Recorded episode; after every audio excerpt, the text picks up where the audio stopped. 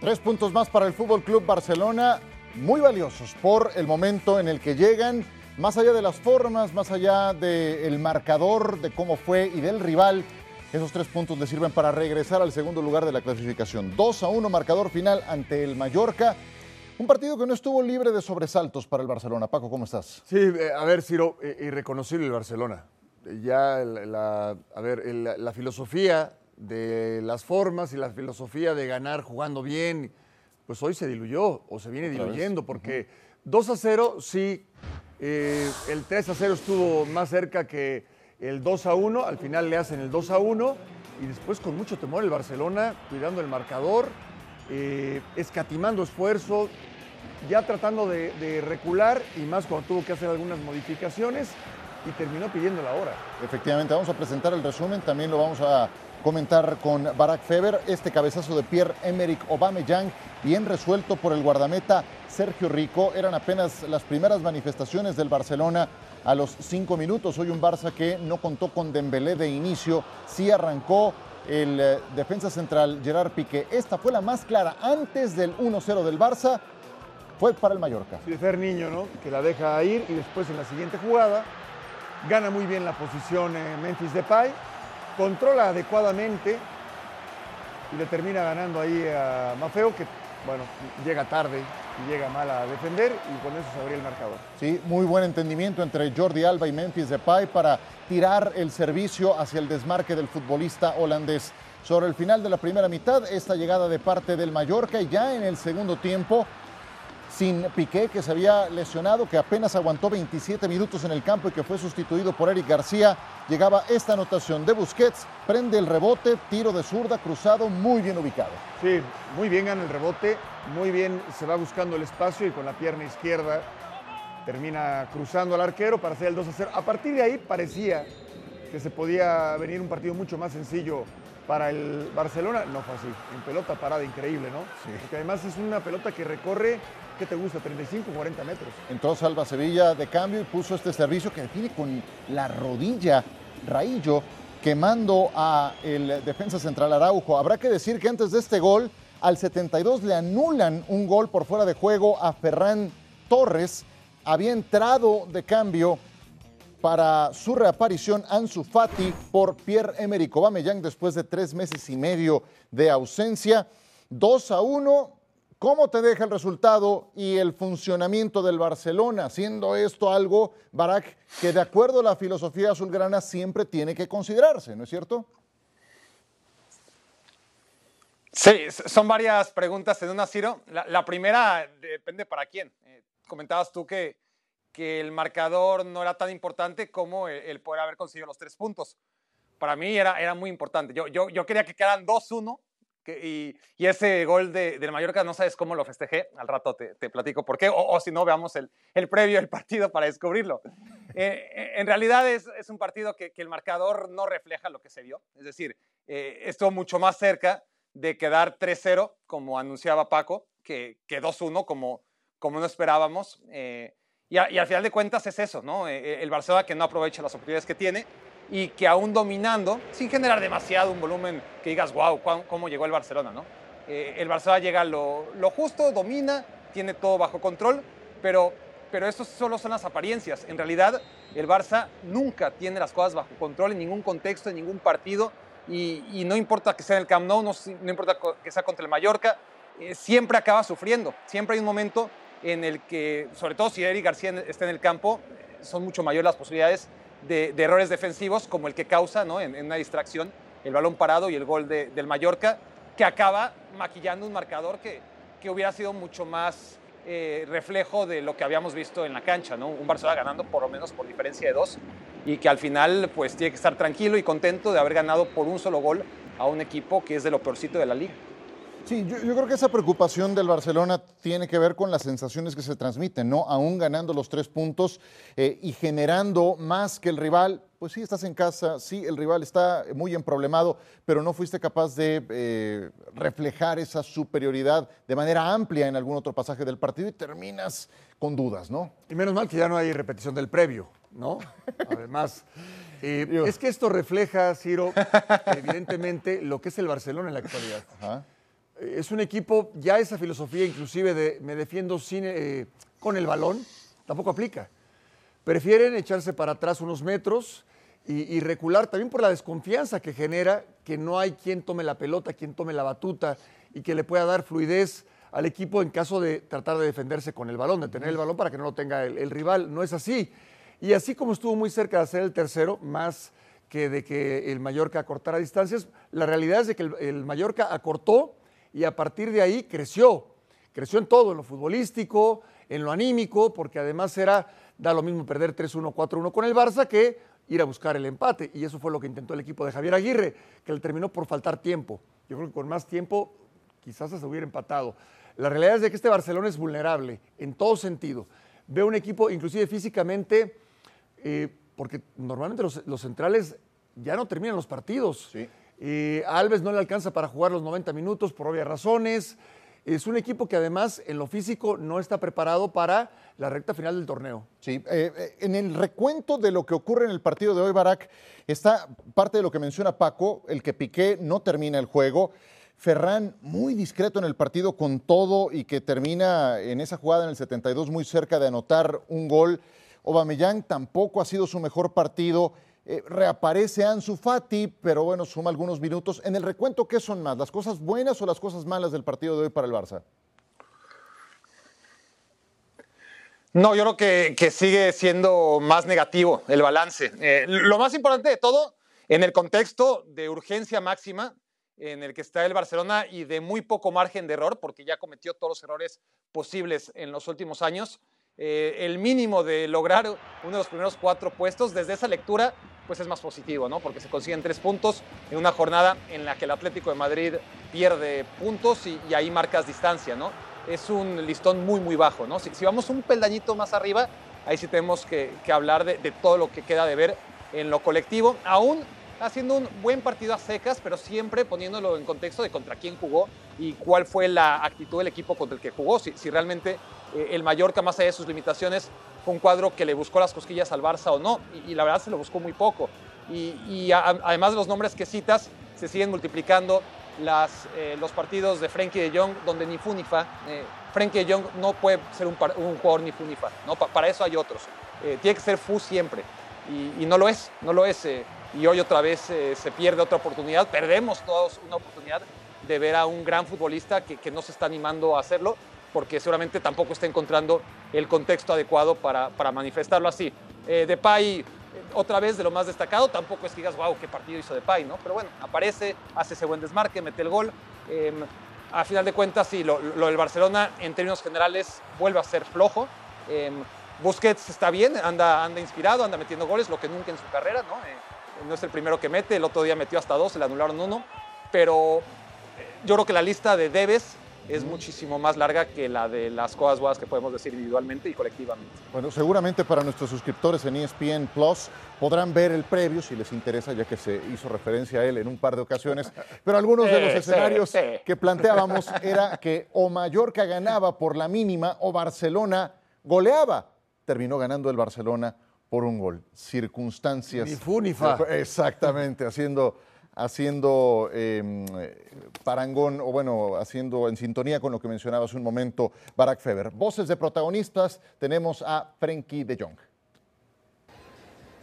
Sí, creo que estábamos mejor que ellos, pero siempre sabes si marcan una que puede ser así, así, pero creo es, uh, que sí, uh, fuimos mejores y merecimos este, esta victoria. ¿Hubo, ¿Hubo, algo de confianza? ¿Lo visteis hecho en ese momento cuando marca, eh, que después viene, viene el gol de, de, Rayo, el 2 a 1? El, el gol de Rayo. Digo, ah, si, ya, ya. si, el 2 a 1 puede venir fruto de la confianza que podíais tener en ese, en ese momento, si ya teníais mentalmente, pensabais que estaba hecho.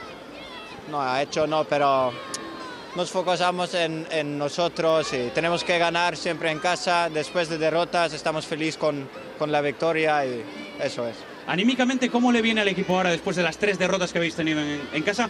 Y sobre todo con las sensaciones que habéis despertado en la primera parte, por ejemplo. Bien, creo, creo que hoy hemos jugado bastante bien, siempre podemos mejorar mucho, pero era importante ganar después la, las derrotas y estamos contentos con eso. Eh, ¿Tú cómo te estás encontrando ahora que el equipo está con, bajas en esa parte del equipo, que prácticamente no hay tiempo para la rotación. ¿Cómo te estás encontrando sabiendo, como ayer decía Xavi, es que he hablado con Frenkie, el otro día te marchabas cabreado. Eh, ¿Cómo es esa conversación? ¿Te ha dado confianza? Sí, la conversación era muy buena. Tengo confianza, el mister me ha dicho que tiene confianza en mí también, entonces eh, todo el mundo contento.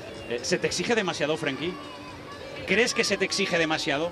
No, no, no, no. La presión siempre está bien para un jugador para que, que sale el máximo de, de, su rendimiento y la presión nunca está demasiado. Oye, tenéis ahora al Betis a nueve puntos, tiene que jugar mañana. En el peor de los casos se pondría seis para vosotros. Eh, ¿tenéis, ¿Sientes que tenéis la Champions ya ese objetivo entre los cuatro primeros en, en la mano?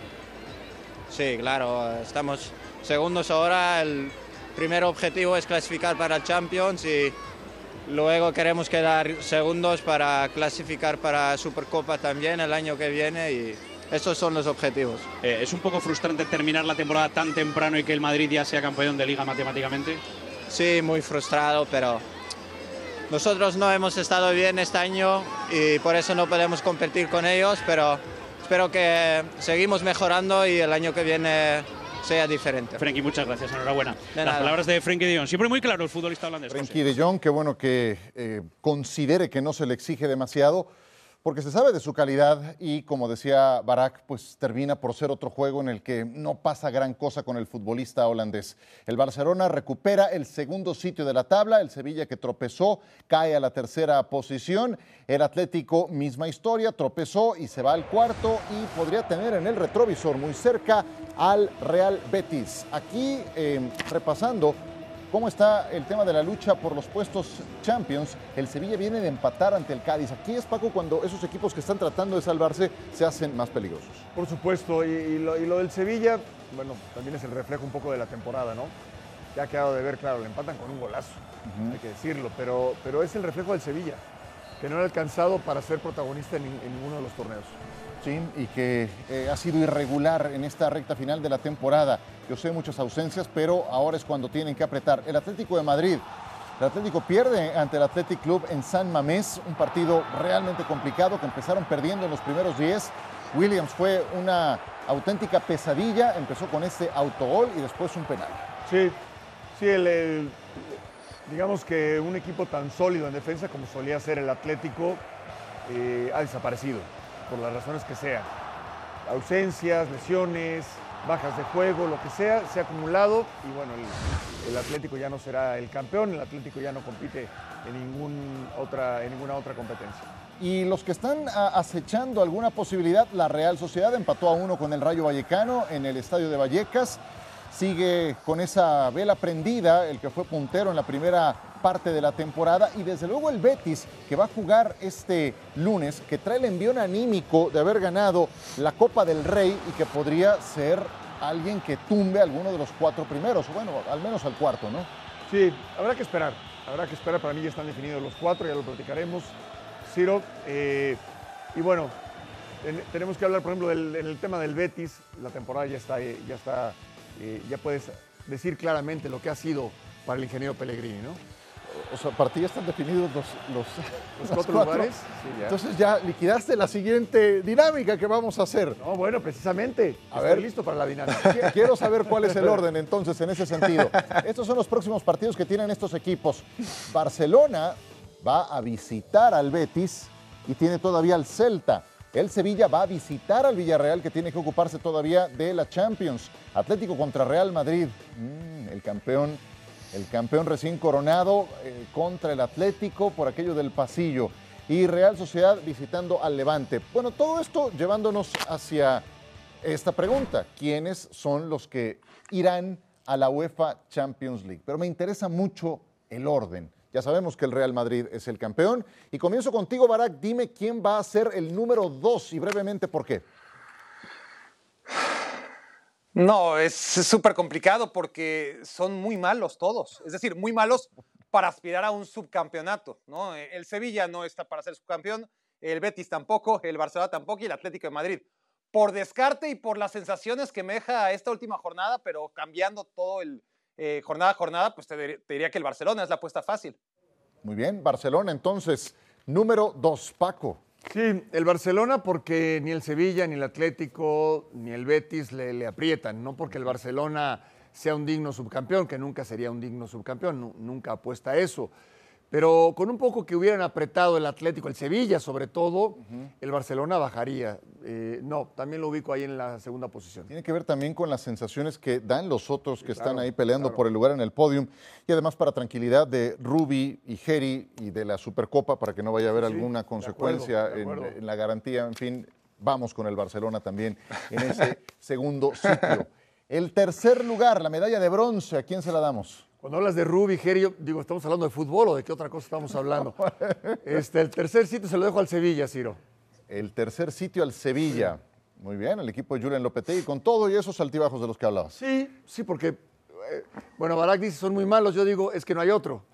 Es casi lo mismo. O sea, no, realmente ha sido una temporada en donde el Real Madrid queda campeón porque ha sido el, el- el más regular. Sí. En, en realidad es así. Ni el Atlético, ni el Barça, ni el Sevilla, ni los ya mencionados han eh, dado resistencia, ¿no? Por lo menos han intuido o han eh, pensado en que podían aspirar un poquito más. Se han quedado muy cortos. Yo quedo, me quedo con el Sevilla. El Sevilla. Eh, eh, sí, Barak, ¿tú qué me dices? Yo he visto al Atlético de Madrid de la nada y sin explicación, de repente sumar puntos y, y cuando piensas que ya están knockout, levantan y, y esa es la historia del equipo de Simeone. Creo que, que van a ganar contra el Real Madrid eh, y creo que van a acabar medianamente bien la temporada. Los pongo en tercero. Tercer lugar de Barak con el Atlético de Madrid. Yo estoy más con el Sevilla en ese sentido, con todos los altibajos. Creo que el Sevilla va a terminar en el tercer lugar, cuarto sitio. Y aquí es donde ya es el último boleto que va a Champions. Paco. Me voy a quedar con Betis.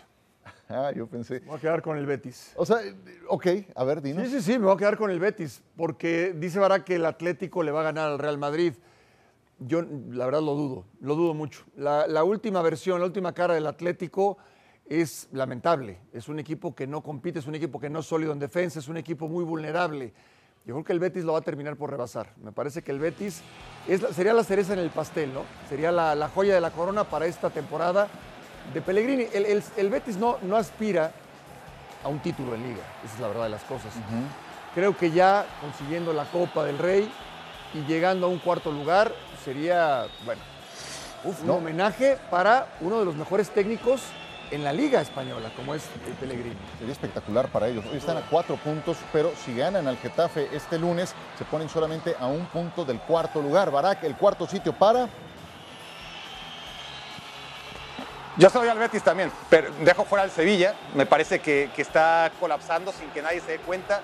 Cada vez más y más el equipo de Lo- Lopetegui y, y me encantaría verlo fuera. Honestamente, eh, vamos a ver si, si encima el Betis, que ya lo echó de Copa del Rey, pudiese echarlo de, de la Champions. Le haría, por supuesto, una emoción al torneo que no se le ha podido dar otras partes de la tabla, ¿no? Porque cuando ves eh, la liga inglesa, por ejemplo, pues ves que el Manchester United no se puede dormir en sus laureles porque en cuanto se durmió, el Arsenal y el Tottenham ya se fueron y entre los dos van a luchar por ese cuarto puesto, aún teniendo temporadas muy malas ambas, ¿no? Eh, ambas instituciones. Y en Italia, pues ves que el top 4 ya marcó mucha distancia del resto y dentro de todo hay una diferencia entre los equipos nivel Champions y los demás. Y, así, liga por liga, se refleja y en España, ¿no? En España es por descarte y todos pueden perder, ¿no? Eh, pierde el Barça, pierde el Betis, pierde el Sevilla, pierde el Atlético de Madrid.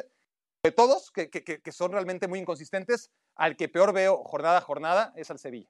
Al Sevilla, pues yo también voy a meter al Betis en ese, en ese cuarto sitio. Man que pierda. Eh, exacto. Man que pierda. Y tiene que ver también con esa irregularidad de la que hablan que mis gane. compañeros del Atlético de Madrid y viendo también lo que les toca de calendario. Siguiente partido, Real Madrid, van a visitar al Elche, reciben al Sevilla y su cierre es visitando a la Real Sociedad. Esos son los rivales del Atlético de Madrid que me hacen pensar que van a dejar en el camino tantos puntos como para caer de los cuatro primeros de la clasificación. Ya lo veremos. Ahora nos vamos a la parte opuesta, a la parte baja, donde el Mallorca con este resultado sigue comprometido, décimo sexto lugar con 32 puntos, el Granada que empató a uno el día de hoy, que está en ese último eh, puesto que implica descenso, se ha puesto a un punto de diferencia y es el próximo rival justamente del equipo mallorquín. ¿Se salva o no el equipo de Aguirre, Paco? Sí, se va a salvar por descarte, ¿no? Porque los que están debajo de él eh, están peor que el equipo del Mallorca. Por ejemplo, el partido contra el Cádiz va a ser complicadísimo. Quizás el partido más difícil, ¿no? quito el, el quizás, el partido más difícil para Javier Aguirre. Jugar contra el Barcelona tienes todas las de ganar porque es, pase lo que pase, no vas a perder tu puesto, no te van a criticar eh, y sí puedes ganar en algo, en lo anímico, sacar conclusiones. El tema es con el Cádiz. Ahí es donde se le complica a Javier Aguirre. Ese partido contra Elche es una referencia. Eh, cuando Javier está obligado a vencer, cuando Javier está obligado a hacer que sus equipos tengan eh, la propuesta más ofensiva o la iniciativa, ahí le cuesta. Este va a ser un partido complicadísimo. ¿Sabes en qué estadio es su último partido de la actual temporada? En, eh, en el campo de Osasuna. Bueno, Ahí mira, podría estar definiendo Mira nada más. la permanencia. mira nada más. el Mallorca, en un territorio que conoce muy bien en el Sadar. Barak, ¿se salva o no el equipo de Javier Aguirre? Yo creo que se salva. Eh, está claro que, que hay partidos trascendentales, el del Cádiz, el del Granada, ¿no? Contra el Granada creo que ahí está la, la salvación también. Veo al Granada como uno de los grandes candidatos a, a irse al descenso, ser ese tercer equipo que, que se va a ir a, de regreso a la segunda división. Robert Moreno hizo muy mal trabajo, dejó muy mal parado desde mi punto de vista al equipo en general. Y, aunque llevaba un colchón importante, he visto cómo se va reduciendo y, y si tengo que apostar por uno, sería el Granada, pero obviamente esos seis puntos, más seis puntos que nunca, que se definan entre Granada y el Mallorca, me parece que van a determinar quién se va. Espero que se salve yo también el Mallorca, deseo que se salve el Mallorca por Javier Aguirre y aquí el gran punto es lo sólido que es jugando en casa. Si saca los seis puntos que va a disputar en su estadio contra el Granada, rival directo, próxima jornada, y después contra el Rayo Vallecano en la penúltima, creo que tendrá una buena parte del objetivo logrado. Un escenario imponente para un partido trascendental en un estadio en proceso de construcción. Hoy puede terminar una gran obra el Real Madrid para cantar el alirón ante su afición. La Casemiro que gana la de nuevo al palo, se acaba de el español. Le pegó. ¡Del Real Madrid! Lo que hay acá es olor a título. está con una confianza tremenda y nada puede ser Diego. Ojo que en el robo de balón le está quedando la pelota a Rodrigo que el pisa y le pega. ¡Ahí está gol! Avísenle a Cibeles que hoy habrá una marea blanca visitando. Asensio, Camavinga la decisión es ir con Asensio está el tercero. ¡Del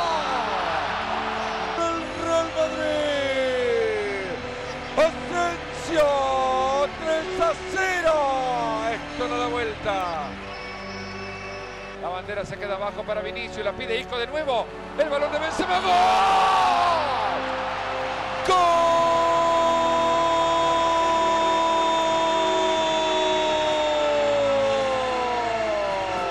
A la fiesta se suma el futuro Pichichi Blanco. Abajo donde le duele a Diego López. El Madrid es campeón de liga. Lo certifica ante su público. Todos de pie en el Santiago Bernabéu. Cibeles se prepara también para una fiesta enorme y se corona campeón por trigésimo quinta vez en su historia. hemos sido muy constantes con toda la temporada,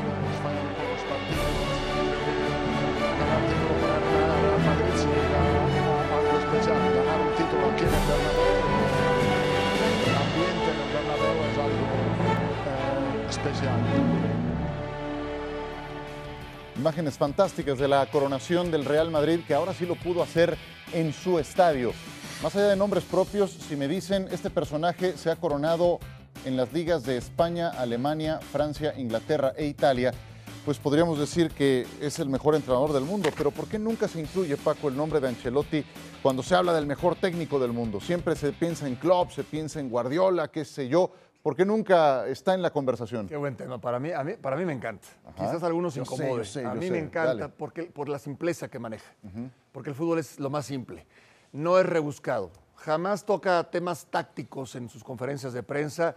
eh, jamás se ha metido en un problema, al menos que yo sepa, por algún futbolista en particular. Y mira que ha dirigido a los mejores de la historia. Bueno, o se ha enfrentado a los mejores de la historia y ha dirigido a los mejores de nuestra época, sin duda, a los mejores equipos. Y sobre todo, Ciro, ya lo hemos platicado, ha gestionado con los eh, directivos más complicados del fútbol. Sí. Berlusconi, Abramovich, eh, Florentino, y sale bien librado. En el París El Saint-Germain. jeque. Jeque, Sí, sí, claro. sí. Y sale bien librado. Quiere decir que es extraordinario en su gestión, en su mano a mano, en su, en su, en su manera en que se comunica con los futbolistas, con el directivo, además de que sabe un montón de fútbol. Pero no pretende demostrarnos que sabe mucho de fútbol. Él pretende hablar con el jugador, convencerlo, animarlo. Eh, es muy conmovedor, la verdad, ver el, el cariño que le tiene el futbolista del Real Madrid. Los que juegan, los que no juegan, las figuras, los jóvenes, los extranjeros, los, eh, los que lo conocen de muchos años, los que, no, los que no lo conocen, su cuerpo técnico, es un fuera de serie. Pretende hacer que las cosas sucedan, yo diría, dentro de esa Sí, simpleza, ¿no? de acuerdo. As- Así de simple. ¿Por qué nunca se habla de Ancelotti en esa discusión, eh? Porque es un técnico muy básico. Es un técnico que, que no va a dejar una huella de cómo juegan sus equipos, ni, ni- ni ha aportado a la historia del fútbol nada.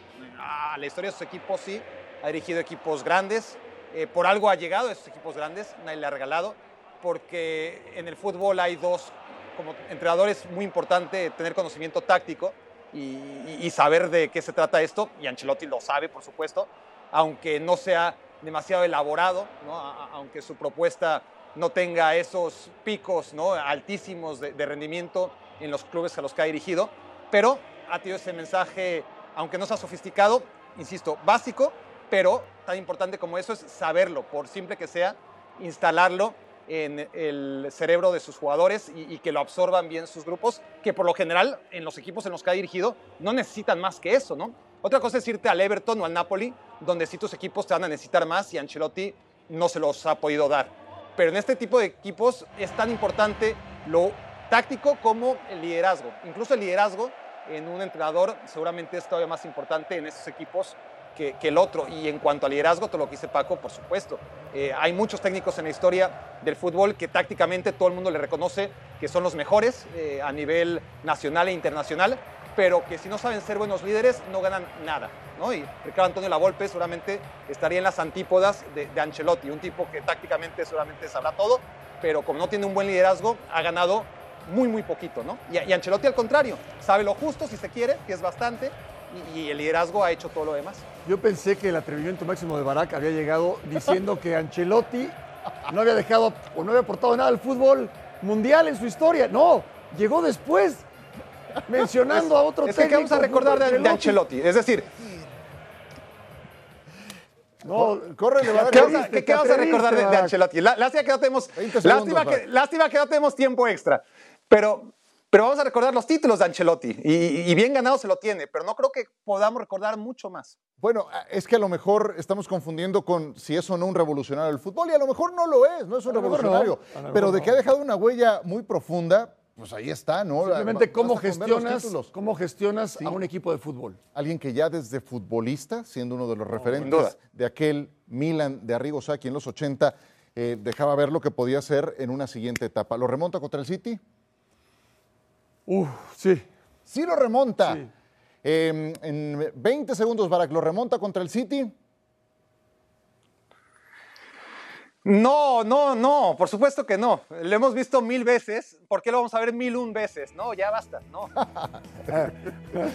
No me convenció tu, tu- tu argumento. O sea, ya se, le- se les agotó ese, ese eh, no sé, ese número de posibilidades de hacer eh, actos heroicos. Ya, ya. Si ya, ya, lo han hecho sí, tantas veces, una vez más no me extrañaría. Ya nada me extraña con este Real Madrid. Y tampoco me extraña haberla pasado también con ustedes. Muchas gracias, Barak. Gracias, Paco. Abrazo, Ciro, Barak. Que la pasen bien.